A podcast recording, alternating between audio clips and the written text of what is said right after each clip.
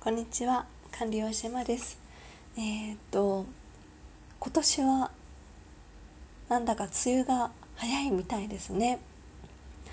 でまあ梅雨、まあ、ジメジメした季節でありますがそんな梅雨の時期に注意していただきたいのが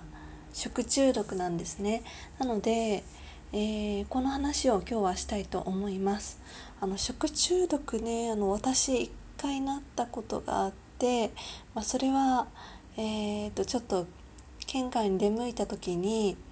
刺身をね食べてその後、えー、もう腹痛がすごすぎて病院に行きましたね、まあ、その時を考えるともう食中毒はしたくないなという思いなんですが、まあ、今回は、ま外食、だけではなくて、まあ、家庭でもね食中毒起こりやすいのでそういった話をしていきたいと思います。でこの食中毒なんですが、えーと、なんで梅雨の時期に気をつけないと、まあ、いけないのかというと、まあ、梅雨の時期は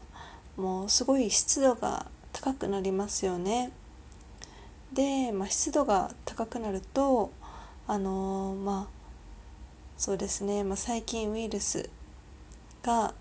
まあ、繁殖しやすくなるということなんです。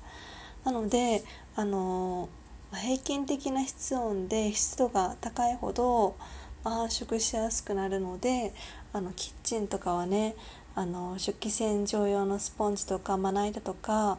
あのシンクとか三角コーナーとかあの繁殖しやすい場所なんですよね。で、えー、なので、まあ、普段以上に食べ物に気をつけてほしいんですが、まあ、そうですねどうやったらいいのかというと、うんまあ、確かにあのキッチン周りを、まあ、きれいにすることとあとはあの、まあ、手洗いもですけどあの魚とか肉はしっかりと火を通すことであと野菜とか果物は鮮度の高い状態で食べるということですね。でこの、まあ、梅雨の時期はまだこの湿度とかねあの体が慣れていないということとあとはちょっと蒸し暑くなって冷たい食べ物とか飲み物を取りすぎてしまうことによって、まあ、胃腸がねあの弱くなって体がバテてしまうためにそういった時にあの、まあ、食べ物、うん、食中毒の可能性がある食べ物を取るとあの体の中でウイルスをね退治することができず、まあ、食中毒にね食中毒になりやすいということなんです。うん、なのでね、まあ、体をまあ、元気な状態で保つためにも、まあ、普段から食事に気をつけていただけたらなと思います。うん。はい。なので、まあ、梅雨の時期というのは、あの、体もね、バテやすいので、えー、まあ、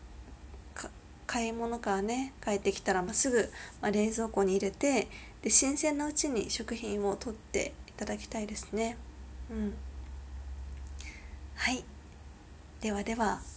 えー、今日も最後まで聞いてくださってありがとうございました。毎日の食事で体を健康に保っていきましょう。それではまた。